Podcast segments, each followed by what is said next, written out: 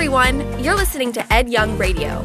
Ed pastors Fellowship Church, and we want to thank you for listening with us. These next few minutes together can change your life, and you can always hear more by visiting edyoung.com. Enjoy the message. I want to tell you a story about a snake. I've talked about snakes a lot over the years, and I've always liked snakes. But my parents told me in no uncertain terms Ed, we know you like reptiles. Don't ever bring a snake into our house. And that was clear, that was like a major family rule. Don't bring a snake in the house. When I was in high school, my parents left on a little trip, a little vacation by themselves. And couples, that's a real vacation. I would challenge you, especially if you have kids, take vacations by yourself. When you take the kids, it's a family outing. take a vacation. They were out of town, and you know, I had some free time, which is always a little bit dangerous. And back in the day, kids, there were pet stores at the mall. Are you believing that? And we would sometimes hang out at the mall. I know malls are not hip anymore, but that's what we did. And there was a snake there, a boa constrictor. And again, while my parents were away, I bought this boa constrictor. I'll never forget, I had $10 to my name. I bought the snake for $10. Took him home, and I thought, I'm gonna have to hide this snake. And this was during the urban cowboy era. You remember that urban cowboy? And it was really hip and cool to wear the boots and the, the Western shirts and the hats. And I had a big cowboy hat box. So I, I, I destructed the box and put the box around the aquarium so it looked like a hat box. Put the snake in the aquarium, which looked like a hat box, and put it on the top of my chest of drawers. My parents came back and they had no idea that we had a boa constrictor in our house, a little boa constrictor. One day, though, he would grow to be a giant boa constrictor, yet they had no idea. Until finally, finally, finally, I told them about the boa constrictor. I thought, you know, they're in a good mood. They're coming back from this vacation. I got this snake. And, and, and after several days, they, they were like, uh, Ed, the snake's gone. The snake is out of the house. So what I did was I took the snake to youth group and we fed the snake mice and we'd watch him, you know, do his thing and eat, eat the mice. And I gave him away and who knows where the snake is now? Probably in the sewer somewhere in Houston, about 30 feet long, eating all sorts of rats and dogs and cats and things like that. I don't know. I don't know. I don't know. Now, why do I tell you that story? Because my parents, just for a while, a couple of days, were with a snake in the house, and they said, Ed, don't have a snake in the house. But there was a snake in the house. I want to talk to you about a snake in the house.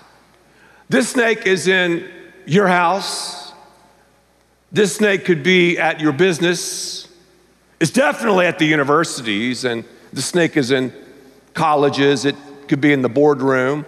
It's maybe on your athletic team. It's in the NBA. It's definitely in the NFL. It's all around the world. This snake is in the house. Yet, many of us don't even know it. My parents didn't really know it. They thought it was a hat box, right? Until I said, okay, here's the snake. Can I keep this beautiful boa constrictor? And in fact, I, I found the picture of me with the snake the day I gave the snake away, right? Look at this. See the kind of urban cowboy look? There was a little baby boa constrictor. Seriously, that within, within minutes, the snake was gone. It's amazing, isn't it? But there's a snake in the house. There's a guy named the Apostle Paul, and Paul was into pinpointing snakes in the house. Here's what he said in the book of Colossians, chapter 2, verses 8 through 10. This is Paul writing. He says, See to it that no one takes you captive through hollow and deceptive philosophy. Of course, he was fighting Gnosticism.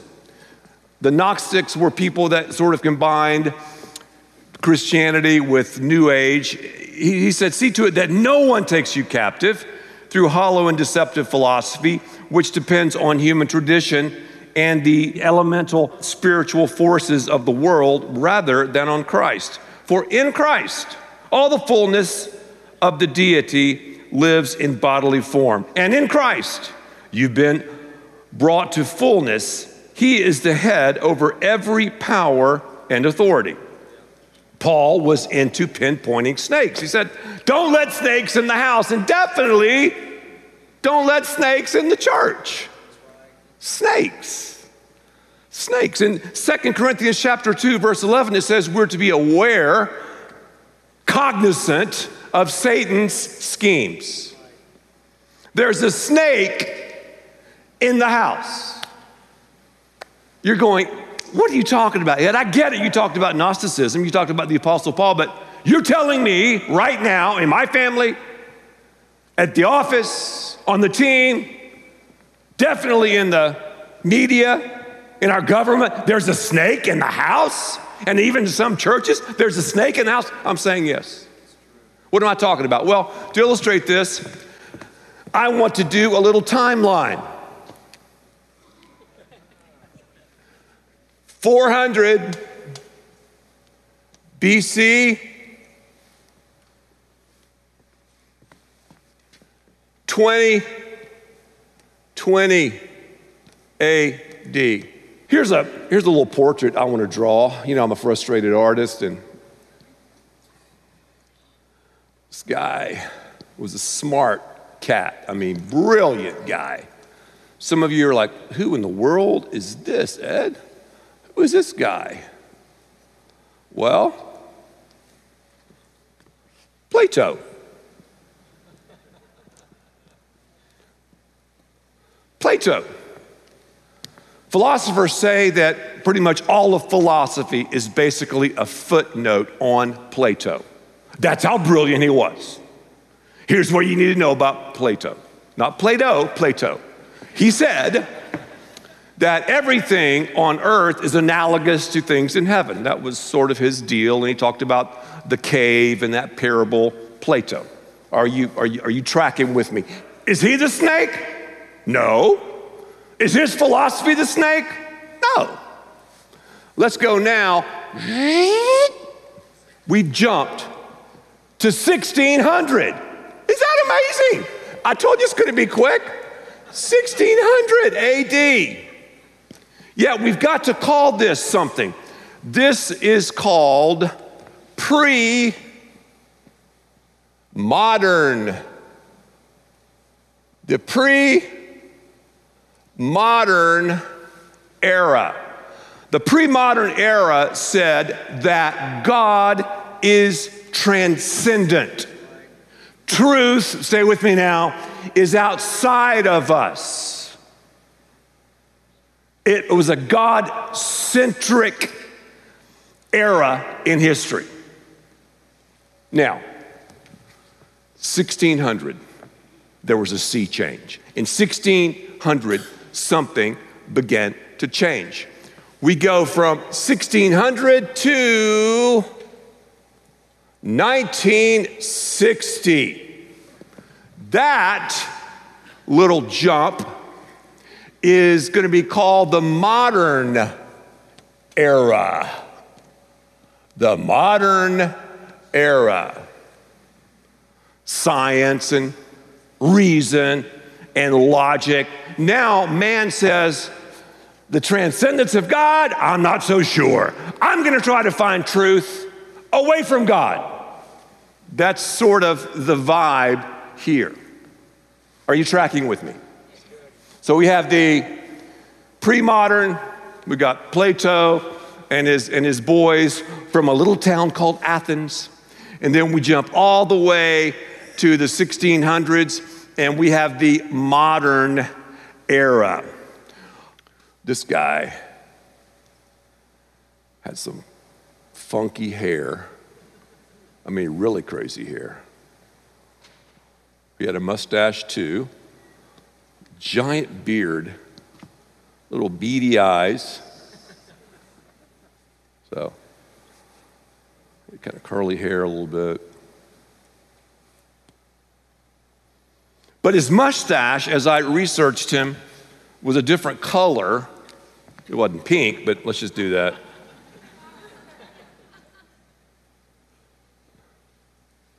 Let me see here. That kind of looks like him a little bit. Put him on a nice shirt. Maybe a little tie. What do you say? Karl, who? Karl Marx.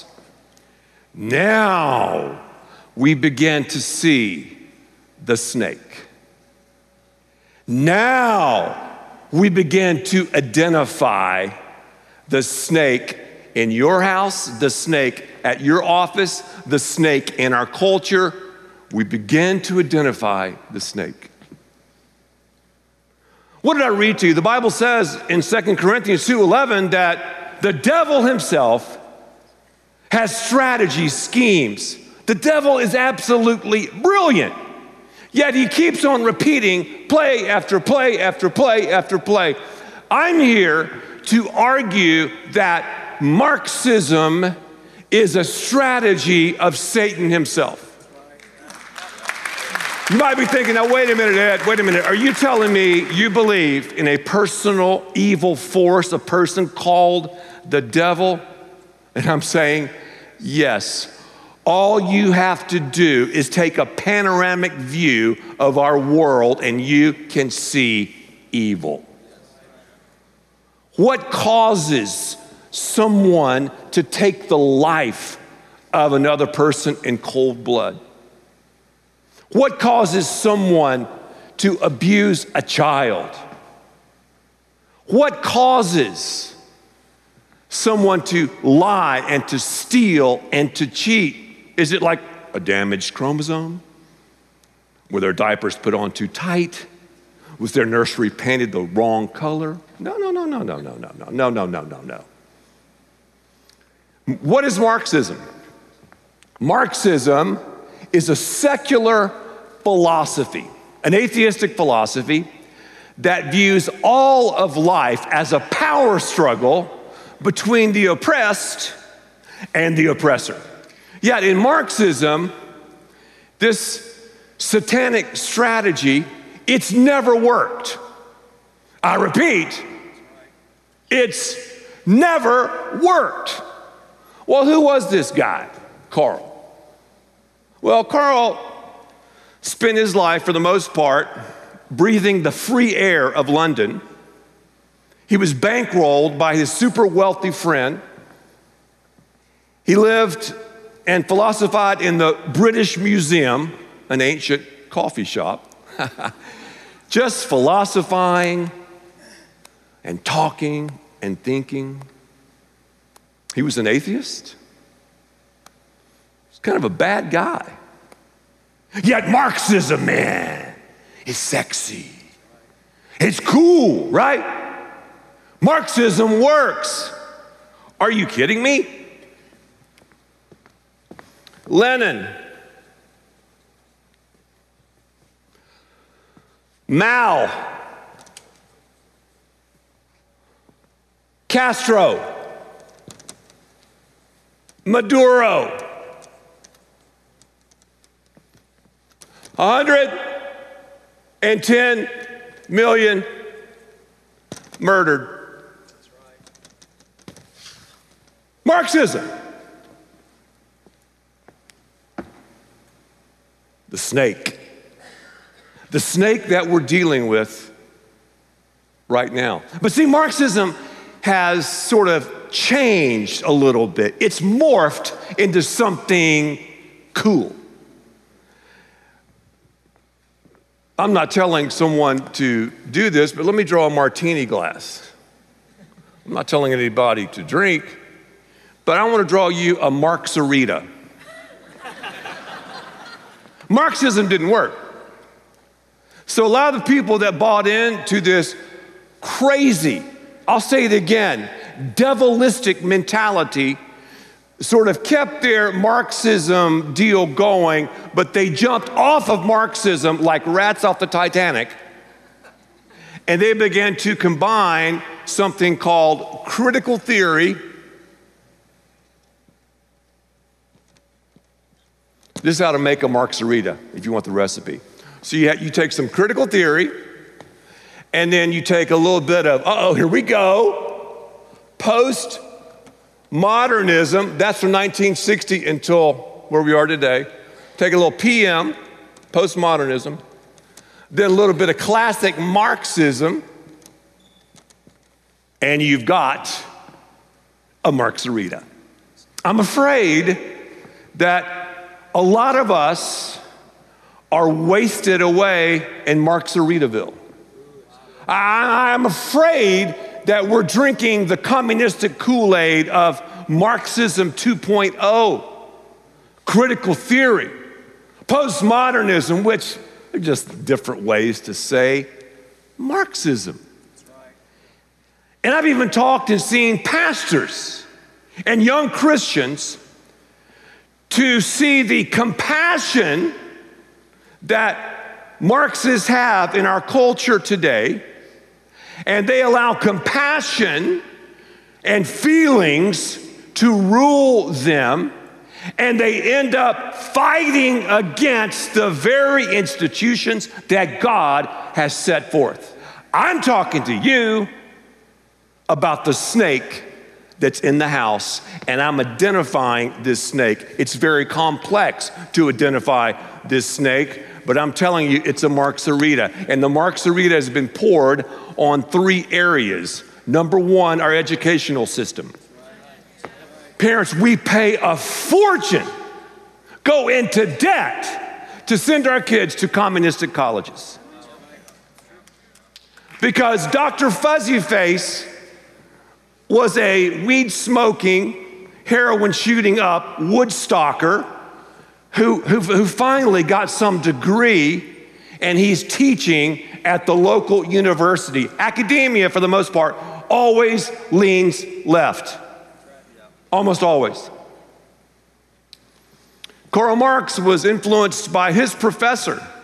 That's where he adopted atheism and some of the foundations that led to Marxism. Read a cool story about this.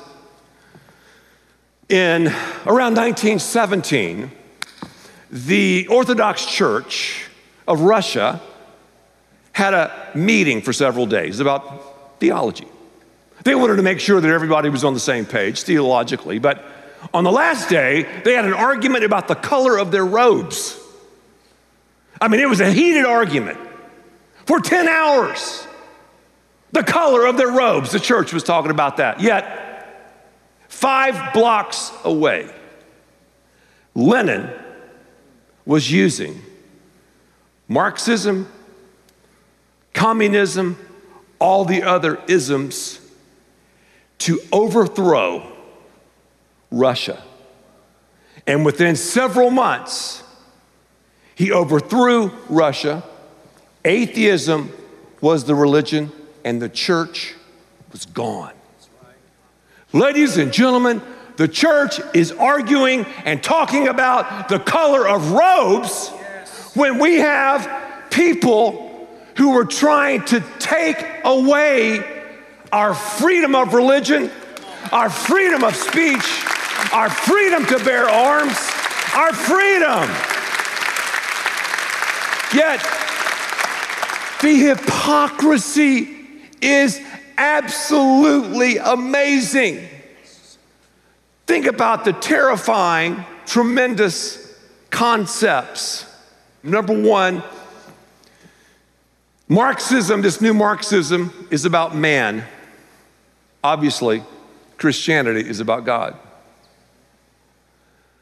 Marxism is about division. It's about dividing, dividing, dividing by race, by gender, by sexual orientation. So, for example, if you are a Latin transgender woman, listen to me now, you have more moral authority than I do because I'm just a white guy. How sick is that? Do you understand that? Oh, if I'm if I'm a transgender Latin female, I can say and do anything. Not the white man. See, they talk about power, they talk about oppression. They want to oppress you. They talk about blame, they're gonna blame you. They talk about intolerance, they're intolerant. If we don't jump through their little hoops, they cancel us. The third one is victimization. Oh man, are we so good at being the victim these days? Oh, it's your fault. Oh, it's the oppressor's fault. Christianity says the opposite. I mean, the cure for all this is the gospel. It's the gospel. A political strategy ain't gonna get us to where we need to go. I'm sorry. I mean, great, but it's not gonna be through politics, it's gonna be through heart transformation. Yet, as a believer, I realize that I've blamed, I realize that I've oppressed people, I realize that I, have been oppressed, I get it, but I take responsibility for my life as a self centered sinner in need of the sinless, sovereign Savior, Jesus Christ. That's the deal. So once, once you make that decision, you realize we're all a part of the family of God. Is there racism out there? Yes, there's some racism. There, there's not systemic racism in our culture. Heck to the no. We don't have a systemic skin problem, we have a systemic sin problem. And as a believer and as a church, we aggressively go after and speak truth about racism.